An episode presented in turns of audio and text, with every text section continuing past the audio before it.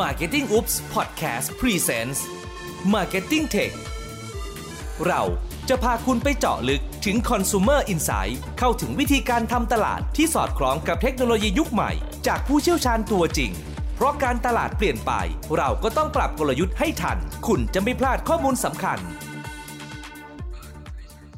สวัสดีครับ กลับมาพบกับผมนะครับ แพนจรุงธนาพิบาลนะครับ นิวมาวิจักรครับ ก็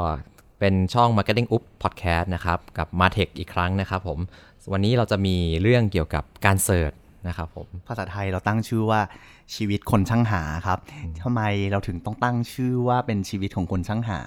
เราต้องเข้าใจก่อนว่าจริง ๆ แล้วชีวิตของพวกเราเนี่ยอยู่กับคำว่า search หรือว่าอยู่กับพฤติกรรมการ search เนี่ยแทบจะทั้งวันเลย วันวันๆหนึ่งแพนใช้เวลาอยู่กับมือถือนานแค่ไหน เคยแท็กดูในมือถือนะ ประมาณ 8 ชั่วโมงอะพี่ 8 ชั่วโมงใช่ไหมแล้วทีเนี้ยจำได้ไหม8ชั่วโมงทำอะไรบ้างในมือถือ ดูข่าวอ่าติดตามข่าวดูพวก YouTube อาจจะมี Netflix บ้าง เล่นเกม แล้วก็อาจจะมีเรื่องของส่งอีเมลทำงาน แล้วก็คุยงานผ่านทางช่องแชทต่างก็จริง ๆ แล้วพวกเนี้ยมันคือพฤติกรรมเขาเรียกว่าพฤติกรรมที่คนกรุงเทพหรือว่าคนต่างจังหวัดเนี่ยทั่วไปใช้กันทั้งนั้นเลย ดูข่าวดู entertainment ต่างๆนะครับ แต่ทั้งนี้ทั้งนั้นเนี่ยการที่จะเริ่มในการหาสิ่งพวกนี้เนี่ยมันคือเริ่มมาจากการ search หรือการค้นหาจากไอช่อง search เนี่ยแต่จริง ๆ แล้วเนี่ยคำว่า search เนี่ยในชีวิตของพวกเราเนี่ยมันไม่ได้ถูกระบุหรือว่าถูก limit อยู่กับแค่ช่อง search ของ Google เท่านั้นเนาะๆใช่ยังเพไงราะเราดีเราเคยตั้งคำถามนะว่าในแต่ละครั้งเนี่ยก่อนที่เราจะเริ่มใช้แอปพลิเคชันอะไรสักอย่างเนี่ยสิ่งที่เราจะไปเราจะไปตรงไหนก่อน ก็ search ไง search ใช่ไหมแต่ว่าช่อง search เนี่ยอย่างที่พี่นิวบอกว่ามันไม่ได้เริ่มจากแค่แบบช่อง search ใน Google อย่างเดียวสังเกตไหมบางครั้งเนี่ยเวลาเราเข้า Facebook IG Twitter เนี่ยเราจะไปที่ search bar ที่อยู่ช่อง search อันบนสุดของแต่ละแอปพลิเคชันก่อน พูดง่าย ๆ เลย สมมุติว่าสนใจสาวคนหนึ่งเนี่ย รู้ชื่อละทำยังไง ต้องพิมพ์ชื่อในช่อง search เนี่ยครับ หรือว่าอยากกินไอติม ร้านตรงเนี้ยอยู่ที่ไหน ก็ต้องพิมพ์ในช่อง search เหมือนกัน หรือว่าถ้าเกิดอยู่ใน IG จะตามเพื่อนเอ๊ะ เพื่อนคนนี้อยู่ตรงไหน มันก็ต้องเริ่มจากช่อง search ทั้งนั้นเลย เพราะฉะนั้นเนี่ยจริงๆ แล้วพฤติกรรมการ search เนี่ยเราไม่คิดว่ามันคือพฤติกรรมที่อยู่ห่างจากตัวเรามากเลยนะ มันคือพฤติกรรมที่เราใช้ชีวิตอยู่กับมันในแทบทุก ๆ วันเลย โดยที่เราไม่รู้ตัวเลยด้วยซ้ำนะครับจะเรียกได้ว่าเป็นพฤติกรรมตั้งต้นของคนที่ใช้มือถือเลยดีกว่า คนที่แบบใช้มือถือหรือเข้าสู่อินเทอร์เน็ตเนี่ยคำว่า search หรือว่าการหาอะไรสักอย่างเนี่ย มันคือจุดเริ่มต้นนะ ผมว่ามองว่ามันเป็นจุดเริ่มต้นเหมือนเป็น step one ที่แบบว่าเราจะไปที่ไหนต่อหรือยังไง มันก็ลิงก์ไปกับในเรื่องของที่เราเพิ่งพูดไปเมื่อ episode ก่อนๆหน้านี้เนาะที่ว่าบอกว่าคนเรามันรอไม่ได้ เพราะว่าเดี๋ยวนี้ปุ่มเสิร์ชมันหาง่ายเหลือเกินเนาะใช่ในทุกๆแอปพลิเคชันมีเสิร์ชหมดใช่จากสมัยก่อนเนี่ยเราเคยมีความเชื่อฝังใจอยู่อย่างหนึ่งนะว่าการทำให้ตัวเองอยู่ในหน้าฟีดหรือว่าหน้าข่าวใหม่ๆเนี่ยมันทำให้เราเป็นที่สนใจ หรือว่าทำให้ทุกคนเห็นเราแต่ปัจจุบันเนี่ย ถ้าลองสังเกตดีๆเนี่ยช่องเสิร์ชเนี่ยมันจะเป็นช่องที่ผู้บริโภค หรือแม้แต่กระทั่งพวกเราเองก็แล้วแต่เนี่ยเป็นช่องเอาไว้หาข้อมูลข่าวสารที่เราอยากรู้จริง ๆ มันไม่ใช่แค่แบบว่าเป็นช่องที่เรารับข่าวสารมาอย่างเดียวนะมองกลับไปว่าผู้บริโภคทุกวันเนี้ยไม่ได้เป็นฝ่ายรับอย่างเดียวละ เป็นฝ่ายรุกเข้าหาข้อมูลมากกว่าเดิมด้วยซ้ำแล้วมันสำคัญยังไงกับผู้บริโภคแล้วก็สำคัญยังไงกับแบรนด์เนี่ยมันสำคัญตรงที่ว่าทุกวันนี้นะถ้าแบรนด์เนี่ยอาจจะต้องปรับกลยุทธ์กัน มันไม่ใช่แค่ว่าอะฟีดข้อมูลไปในพื้นที่ที่เขาอาจจะไม่อยู่ก็ได้ แต่เราจะต้องไปอยู่ในพื้นที่ที่เขาหาอะไรบางอย่างอยู่ ซึ่งมันจะตรงกับที่เขาต้องการหรือเปล่าเนี่ยเราต้องตีกลับมาที่อินไซต์นะครับ ว่าจริง ๆ แล้วเนี่ยการหาข้อมูลของผู้บริโภคเนี่ยมันคือ challenge หรือว่าความท้าทายอย่างหนึ่งของผู้บริโภคเลย การที่เราจะหาข้อมูลแล้วค้นพบอะไรบางอย่างได้เนี่ยมันคือการฟิน มันคือความฟินเนาะมันฟินมากกว่าอะยกตัวอย่าง อย่างเช่น ถ้าเกิดพี่บอกแพนว่าเฮ้ยแพนน้ำขวดเนี้ย มันอุดมสมบูรณ์ไปด้วย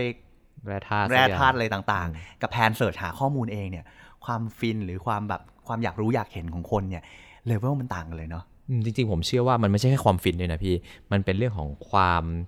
เชื่อดีกว่าความเชื่อความไว้ใจความมั่นใจ มันมีเรื่องของอ่าเขาเรียกอะไร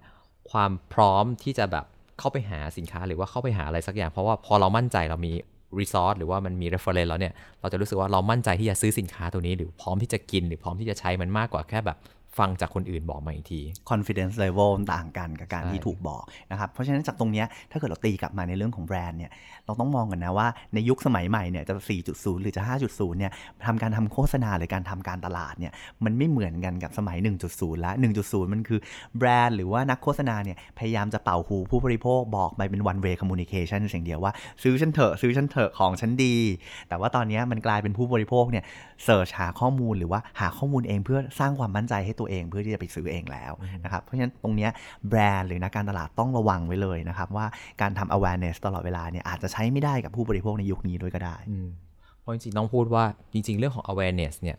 อะมันเคยใช้ได้ในช่วงหนึ่งที่ทุกคนพยายามบอกว่าตัวเองดี แต่ในถึงจุดๆหนึ่งเนี่ยในวันเนี้ยที่พอทุกคนบอกว่าตัวเองดีปุ๊บผู้บริโภคเริ่มสับสนว่าจริงๆ แล้วอันไหนมันดีจริง ๆ กันแน่เนาะเพราะว่าบางทีเราก็แบบอะอันนู้นก็ดีอันนี้ก็ดี แล้วเราจะเชื่ออะไรล่ะ ต้องย้อนกลับไปก่อนว่า เอ๊ะทำไมมันถึงผู้บริโภคถึงจะสับสนได้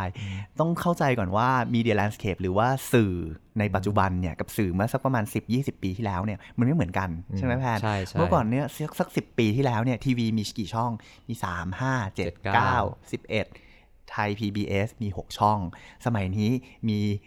digital TV บวกเข้ามาอีกกลายเป็นแบบว่าหลักสิบช่องเลย แถมยังไม่ได้นับพวกยูทง YouTube อะไรขึ้นมาอีก เพราะฉะนั้นเนี่ย landscape หรือว่าภาพของ media เนี่ยมันไม่เหมือนกัน ผู้บริโภคเนี่ยมีสิทธิ์ที่จะเลือก consume หรือว่าเลือกที่จะดูสื่อต่างๆ ได้ ในขณะที่สมัยโบราณเนี่ย มันสามห้าเจ็ดเก้าไอ้หกช่องนั้นน่ะ ดูจริง ๆ ได้มันมีช่องบันเทิงมีช่องไหนมีสามห้าเจ็ดเก้าแค่แค่สี่ช่องเท่านั้นเอง เพราะฉะนั้นเนี่ยแมสเซจที่ทางแบรนด์เนี่ยพยายามใส่เข้าไปใน 4 ช่องตรงนี้พอช่องในช่องสื่อมันมีน้อยมาก ผู้บริโภคก็ถูกบังคับให้ฟังนะครับ มันก็ถูกพูดดักหู เป่าหูไปเรื่อย ๆ ว่าของฉันดี แต่ในตอนนี้พอมันกลายเป็นช่องสื่อมีเยอะแยะมากมายเลย คนก็เลยไม่จำเป็นที่จะต้องตามโฆษณาหรือตามอะไรต่อไปแล้วนะครับ แล้วก็คนเนี่ย ไม่จำเป็นต้องนั่งรอดูรายการข่าวหรือว่ารายการบันเทิงที่ตัวเองอยากดูเลยดูตอนไหนก็ได้ search ตอนไหนก็ได้ละเพราะฉะนั้นตรงเนี้ยผู้บริโภคเลยเปลี่ยนพฤติกรรมไปต่อไปละมันเหมือนกับเมื่อก่อนเรามีแค่อะปุ่ม 1 2 3 4 ให้เลือกนะ แต่ทุกวันนี้เรามีปุ่มที่เรียกว่าช่อง search ช่อง search เนี่ยมันกลายเป็นเหมือนแบบเขาเรียกว่าอะไร open end เสิร์ชดีกว่า ไม่ต้องรอให้เขามามามาโชว์ให้เราดู เราอยากดูตอนไหนเราก็กดดูเองได้เลย ใช่ มันก็จะอาจจะลิงก์กลับไปในเรื่องของ on demand ที่เราเคยพูดถึงในก่อนหน้านี้นะครับอันนี้แต่ว่าในแง่นี้ก็จะเป็นเรื่องของข้อมูลข่าวสาร แล้วก็สิ่งที่เขาอยากรู้จริงๆอันนี้พอพอตบกลับมาในเรื่องของ search เนี่ยหลาย ๆ คนอาจจะคิดว่า search เนี่ยมันมันมีแค่ channel เดียวหรือเปล่า หรือมันมีความ pattern เดียวหรือเปล่า แต่จริงๆเราต้องบอกว่ามันมีความแตกต่างกันที่หลาย ๆ คนอาจจะแยกไม่ออกเนอะ โหมันลงรายละเอียดเยอะเหมือนกันนะ แต่ถ้าเกิดจะให้เราลองสรุปกันง่ายๆเนี่ยตอนเนี้ยเราต้องเข้าใจก่อนว่าจริง ๆ แล้ว type หรือว่าชนิดของการ search เนี่ยที่ผู้บริโภคเนี่ยชอบ search เนี่ยมันมีกี่แบบบ้างอย่างแรกเนาะเราก็จะเป็นพูดถึงสิ่งที่จำเป็นที่สุดในชีวิตประจำวันแล้วกันอะเรื่องของ service อือฮึ service อาจจะเป็น service คืออะไร service ในเรื่องของบริการอะอาจจะมีเรื่องของสินค้าผสมเข้ามาด้วย ก็ช่อง search เนี่ยมันก็จะเป็นในแง่ของ direct service อย่างเช่น การเดินทางก็จะเป็น Grab อาหารก็อาจจะเป็นเรื่องของอา การ search เข้าไปในแอปพลิเคชันต่างๆ ที่เราสามารถสั่งอาหารได้โดยตรงนะอันถัดมาจะเป็นในเรื่องของข่าวสารป่ะใช่ก็จะเป็นเรื่องของข่าวสาร ข่าวสารมันไม่จำเป็นจะต้องแบบว่าอะรอดูทีวี หรือว่ารอดูตามหน้า Facebook อีกต่อไปละสังเกตไหมเดี๋ยวนี้มันมีเรื่องของ Twitter มีเรื่องของ YouTube เข้ามาผสมด้วย มีแฮชแท็กมีด้วยแฮชแท็กด้วย สมัยนี้คนตามข่าวตามแฮชแท็กเนาะนะครับ อะ นอกจากในเรื่องของการบริการ นอกจากเรื่องของข่าวสารแล้ว ยังมีอีกเรื่องหนึ่งคือเรื่องของ entertainment entertainment ที่อะบางทีเราอาจจะสังเกตว่าตาม Facebook หรือว่าตาม IG เนี่ยมันจะมีของที่มันขึ้นอยู่ตลอดเวลา จะเป็นเรื่องของละตัวอย่างละคร หนังใหม่ๆ สินค้าใหม่ๆ แต่จริง ๆ แล้วเนี่ยคน search หาสิ่งที่เขาอยากรู้มากกว่าที่จะนั่งรอว่ามันมีอะไร feed ขึ้นมาอะอย่างเช่น มันมีเรื่องของ c a f e Day the Series อะหลงรัก ตอนแรกผมก็ไม่รู้จักหรอกนะผมเห็นตัวอย่างขึ้นมา แต่พอพออยากรู้ขึ้นมาจริง ๆ เนี่ย ผมไม่ได้รอให้มันขึ้นมา ไม่ได้ไปตามดูทีวี ผม search ใน YouTube search ในแฮชแท็กจาก Twitter ว่าจริง ๆ แล้วเนี่ยเนื้อเรื่องมันคืออะไร ตอนสำคัญมันคืออะไร เพราะว่าจริง ๆ เราเราไม่ได้อยากจะรู้ทั้งเนื้อเรื่อง เราแค่อยากจะรู้ว่าไฮไลท์ของเรื่องเนี้มันคืออะไร มันก็ต้องมองย้อนกลับมาที่ผู้บริโภคทุกวันนี้เราอาจจะไม่ได้ เราอาจจะมี contentก้อนหนึ่งให้เขา แต่ในความเป็นจริงเนี่ยเขาอาจจะอยากรับมันแค่ส่วนเดียวก็ได้ เพราะฉะนั้น search เนี่ยคือจุดที่แบ่งแยกระหว่างการรับ content ทั้งก้อนกับ content ที่ผู้บริโภคอยากรู้จริงอะเมื่อกี้เราพูดกันเป็น3 type แล้วนะครับ 3 ประเภทคือในเรื่องของ service ในเรื่องของข่าวสาร ในเรื่องของ entertainment มันจะมีอีกหนึ่งเรื่องที่แบบคนใช้ search กันเยอะๆเลย คือในเรื่องของ knowledge หรือว่าเขาเรียกว่าอะไรความความรู้รู้อืม ความรู้มันรวมถึงเรื่องการเรียนรู้ด้วยเนาะพี่อืมใช่ไหมเพราะว่าการเรียนรู้เนี่ยมันจะเป็นเรื่องของ skill ใหม่ ๆ ที่เราแบบว่าสามารถเรียนรู้ได้จากอะไม่ว่าจะเป็น Facebook ก็ตาม YouTube ก็ตาม สังเกตไหมว่าพวกช่อง life coaching หรือว่าการสอน skill ใหม่ๆใน YouTube มันเกิดขึ้นมาเยอะมาก ความรู้มันเดี๋ยวนี้มันไม่ได้ถูก limit หรือว่าถูกจำกัดอยู่แค่ในห้องเรียนที่ต้องเป็นแบบ very very traditional one หรือว่าแบบเป็นอย่างเป็นทางการอีกต่อไปแล้ว มันกลายเป็นมี life skill สอนให้แบบว่า การหายใจมีการสอนแบบประหลาดประหลาดทำอาหารเล่นดนตรี หรือว่าแบบสอนจีบสาวก็มี ใช่ มันมียิบย่อยมาก แล้วคนที่สอนเนี่ยมันไม่ใช่แค่คนที่เป็นอาจารย์เนาะหรือว่าเป็นคนที่มี special skill อย่างที่เมื่อก่อนเขาเรียกว่า expert คนธรรมดาก็สามารถที่จะสอนเทคนิคบางอย่างให้กับคนทั่วไปได้เหมือนกัน เดี๋ยวนี้เนี่ยใครๆก็สามารถที่จะแชร์ skill ของตัวเองออกมา เพื่อที่ทำให้คนอื่น มีความรู้หรือว่ามีความทัดเทียมกับตัวเองได้ด้วยเหมือนกันซึ่งเดี๋ยวนี้คนคนบอกว่าคนที่เป็นอายุน้อยกว่าพวกเราหลาย ๆ ปีนับสิบปี แต่ถ้าเขามีความถนัดบางอย่าง ความพ s ชั่นกับการทำอะไรบางอย่างเขาก็สามารถแชร์ สิ่งที่เขาชอบให้กับคนอื่นได้เหมือนกัน ยกตัวอย่าง skill ที่แบบว่าเด็กกว่าพวกเราแล้วแบบเขาสามารถที่จะทำเป็นในเรื่องของการหารายได้ในเรื่องของ skill ได้เลยนะ อย่างเช่นในเรื่องของการเล่นเกมอืมใช่ อย่างล่าสุดที่เราไปเจอกันที่เอ่อที่จังหวัดขอนแก่นขอนแก่นเนอะมันมีน้องคนหนึ่งเรียกว่าน้องต้องเรียกว่าน้องจริงนะเพราะอายุแบบ20 กว่าๆเอง แต่ว่าเขามีความสามารถในการเล่นเกม แล้วก็หาเงินไปกับการเล่นเกมของเขาได้โดยการแบบแคชเกมซึ่งตอนแรกเราก็เคยสงสัยเหมือนกันนะว่าการแคชเกมนี่มัน มันทำรายได้ได้จริงเหรอวะ แต่พอมาคุยกับน้องแล้ว เออมันมันเป็นการที่เขาเอาความสามารถเฉพาะทางของเขาเนี่ย เอามาแชร์ให้คนอื่นรู้ แล้วก็สามารถทำให้มันเป็นรายได้ที่สามารถเลี้ยงชีพเขาได้เหมือนกัน นะครับ ก็เมื่อกี้เราพูดกันถึงในเรื่องของ type หรือว่าประเภทของการ search แล้วมี 4 อย่างเนาะ แต่ทีนี้เนี่ยจากการ search 4 อย่างแล้วเนี่ยในพฤติกรรมของเขาเนี่ยพอ search 4 อย่างแล้วเนี่ยใน channel หรือว่าในช่องทางในการ search เนี่ยในแต่ละประเภท 4 อย่างเนี่ยมันก็มีช่องทางที่ไม่เหมือนกันเนาะ อย่างเช่น ถ้าเกิดเราพูดถึงในเรื่องของข่าวก่อน ข่าวเนี่ยคนส่วนใหญ่เลยเนี่ยเวลาเขาจะ search หรือหาข้อมูลที่เกี่ยวกับข่าวเนี่ยก็หากันทางไหนแพนทุกวันนี้ต้องอาจจะบอกว่าทั้ง Twitter ทั้ง Facebook อือฮึมีส่วนสำคัญค่อนข้างเยอะ มันต่างกันยังไงสองอันนี้ Twitter เนี่ยหลักๆจะเป็นที่เด็กนักเรียนมั้ยจากที่เราไปเจอมันจะเป็นเด็กนักเรียนที่อยากอ่านอะไรไวๆไม่อยากอ่านข้อความยาวๆอ่าแต่ถ้าแบบเป็นข่าวที่มันมีความซับซ้อนปุ๊บเนี่ยจะเริ่มเป็น Facebook ละเพราะว่าคนหรือแม้แต่ทางเด็กเนี่ยเขาไม่ได้อยากรับแค่คอนเทนต์อย่างเดียว เขาอยากจะรู้ความคิดเห็นของคนอื่นด้วย เพราะฉะนั้น Facebook มันจะมีช่องคอมเมนต์ที่ทำให้พวกเนี้ยเขาสามารถเข้าไปอ่านได้ว่าอะมีคนคิดเห็นอย่างนี้กี่คน คนไม่เห็นด้วยกี่คน มันสามารถเป็น เหมือนกับบรรทัดฐานดีกว่า เรียกว่าบรรทัดฐานตัวอย่างที่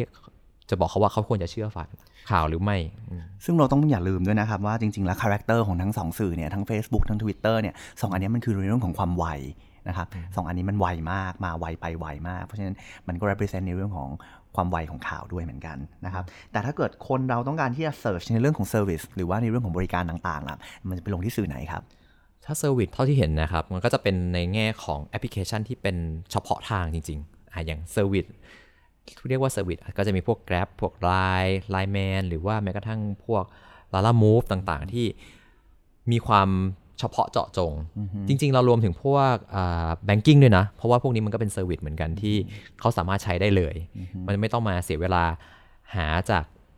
วกช่อง search ส่วนกลาง เดี๋ยวนี้คือสามารถทำได้เลย หรือว่าถ้าเกิดเป็นต่างจังหวัดจริงๆเนี่ยในกลุ่มที่พวกในส่วนของแอปที่มันเป็น service เนี่ยไปไม่ถึงเนี่ยเขาก็สามารถที่จะเ e ิร์ชในผ่านทางในส่วนของตัว Facebook หรือว่าในส่วนของ Google ก็ได้นะครับในส่วนของ Facebook เนี่ยเราเจอมาว่าสิ่งที่น่าสนใจในส่วนของการเ e ิร์ชผ่าน Facebook ในเรื่องของ service เนี่ยก็คือคนต่างจังหวัดเนี่ยเขาจะรู้อยู่แล้วละว่าอ่าเขาต้องการ service อะไรในบริเวณที่เขาเรียกว่าบริเวณรอบๆ เมืองของเขา เพราะฉะนั้นอย่างเช่น อยากกินไก่ย่างแถวแถวเนี้ยแถวแถวอำเภอเมืองตรงเนี้ยขึ้นมา เขาก็จะ search เข้าไปเลยว่าไก่ย่างอำเภอเมือง มันก็จะขึ้นมา เพราะฉะนั้นจากตรงเนี้ยเขาก็สามารถที่จะ direct message ไปที่ตัวร้านขายไก่ย่างได้ด้วยเหมือนกันใช่อย่างเมื่อก่อนมันจะเป็น search เข้าไปในช่องกลางของ Facebook นะ แต่เดี๋ยวนี้มันเริ่มล้ำไปกว่านั้นก็คือแบบว่ามันมีเรื่องของกรุ๊ปกรุ๊ปที่ถูกตั้งขึ้นมาสำหรับชุมชน หรือว่าสำหรับจังหวัดโดยเฉพาะแล้วมันก็จะทำให้คนต่างจังหวัดเนี่ยหา service ที่มาบริการเขาเนี่ยง่ายกว่าเดิม แล้วสุดท้ายถ้าเกิดเป็นเรื่องของ knowledge นะครับ เรื่องของความรู้เขา search กันทางไหนอะ knowledge เนี่ยต้องบอกว่ามันมีหลากหลายช่องทางมากเลยเนาะเราต้องแบ่งแบ่งเป็นเลเวลของ knowledge กัน knowledge ที่เริ่มจากไม่รู้อะไรเลยเนี่ยส่วนใหญ่จะเห็นอะ Google ไว้ก่อน Google ก็คือเริ่มจากหาข้อมูลพื้นฐานทั่ว ๆ ไป เราเจอมาบอกว่าเล่นกีตาร์ไม่เป็นแต่อยากเล่นกีตาร์มาก ก็ search เล่นกีตาร์พื้นฐานผ่านทาง Google ไป พอเริ่มเป็น knowledge ที่ ต้องการความคิดเห็นก็อาจจะเป็นเรื่องของ Facebook อ่าอย่างที่บอกมันมีเรื่องของคอมเมนต์แล้วก็เรื่องของความคิดเห็น เฉพาะคนบุคคลที่เขาอยากจะใช้เป็น reference แต่ทีนี้พอถ้าเป็นเป็น in depth หรือว่าการเรียนรู้แบบเชิงที่มันสูงสูงๆขึ้นไปเนี่ยต้องการที่ให้ demonstrate หรือว่ามีการแสดงให้ดู ใช่ มันก็ต้องเป็น YouTube อ่าเพราะมันมีเรื่องของภาพมี how to ที่ค่อนข้างละเอียด ก็จะเป็นช่องทางเสิร์ชที่ต้องใช้เวลาพอสมควรนะครับนี่แหละครับ ยกตัวอย่างในเรื่องของภาพรวมของ การที่จะเป็นชีวิตคนช่างหานะครับ หรือว่าการเสิร์ชขึ้นมาสรุปง่ายๆนะครับ search มีการ search อยู่หลายประเภทนะครับ ก็ต้องตั้งแต่ในเรื่องของข่าวเนาะ ในเรื่องของบริการ ในเรื่องของ entertainment หรือเรื่องของความบันเทิงนะครับ แล้วก็สุดท้ายในเรื่องของการหาความรู้ ซึ่งในแต่ละแบบเนี่ยเขาก็มีวิธีการ search ที่ไม่เหมือนกัน นะครับในแต่ละช่องทางที่ไม่เหมือนกัน เพราะฉะนั้นจากตรงนี้ถ้าเกิดแบรนด์จะต้องการที่จะเอาตัวเองเข้าไปแทรกอยู่ในการ search ต่างๆเนี่ยเราก็ต้องเข้าใจพฤติกรรมด้วยว่า ตอนนี้พฤติกรรมของแบรนด์กับพฤติกรรมของผู้บริโภคเนี่ยมันต้องอยู่ในส่วนไหนอยู่ใน type ไหนของการเสิร์ชนะครับเพื่อที่จะวางให้ถูกที่ถูกเวลาแล้วก็เหมาะสมนะครับไม่ทำให้ผู้บริโภคเนี่ยรู้สึกว่าถูกยัดเยียดมากจนเกินไปนะครับจากตรงนี้แพนมีอะไรอยากเสริมอีกไหมนี่ต้องบอกว่าแบรนด์เนี่ยอาจจะต้องเตรียมข้อมูล ให้ลูกค้าเสิร์ชในหลาย ๆ รูปแบบเนาะมันไม่ใช่แค่เรื่องของข้อมูลที่เป็นเฉพาะสินค้าอย่างเดียวแล้ว เราอาจจะต้องมีข้อมูลในแง่ของการบอกลูกค้าว่าใช้แล้วเป็นยังไง การอ้างอิงถึงบุคคลที่เคยใช้ไปแล้ว การใช้พวกอินฟลูเอนเซอร์หรือว่าการทดลองรีวิวต่าง ๆ ก็อาจจะมีผลกับเรื่อง search นะเหมือนกับว่าเราเรามี reference อยู่ บางทีลูกค้าอาจจะไม่ต้องการ search จากแบรนด์โดยตรงก็ได้ เขาอาจจะได้อยากได้ประสบการณ์ของคนที่ทดลองใช้แล้ว เหมือนกัน อันนี้ก็ถือว่าอยู่ใน resource ของการ search นะครับผม โอเคครับ จบไปแล้วนะครับสำหรับ episode นี้นะครับ ยาวนิดนึง แต่ว่าเรารู้สึกว่ามันน่าสนใจสำหรับผู้บริโภค แล้วก็นักการตลาดจริง ๆ นะครับ เราเลยเอามาแชร์กันนะครับ เดี๋ยวพบกันใน episode หน้านะครับ จะเป็นเรื่องอะไรเดี๋ยวรอติดตามกันนะครับ วันนี้ต้องขอลาไปก่อนนะครับ สวัสดีครับ สวัสดีครับ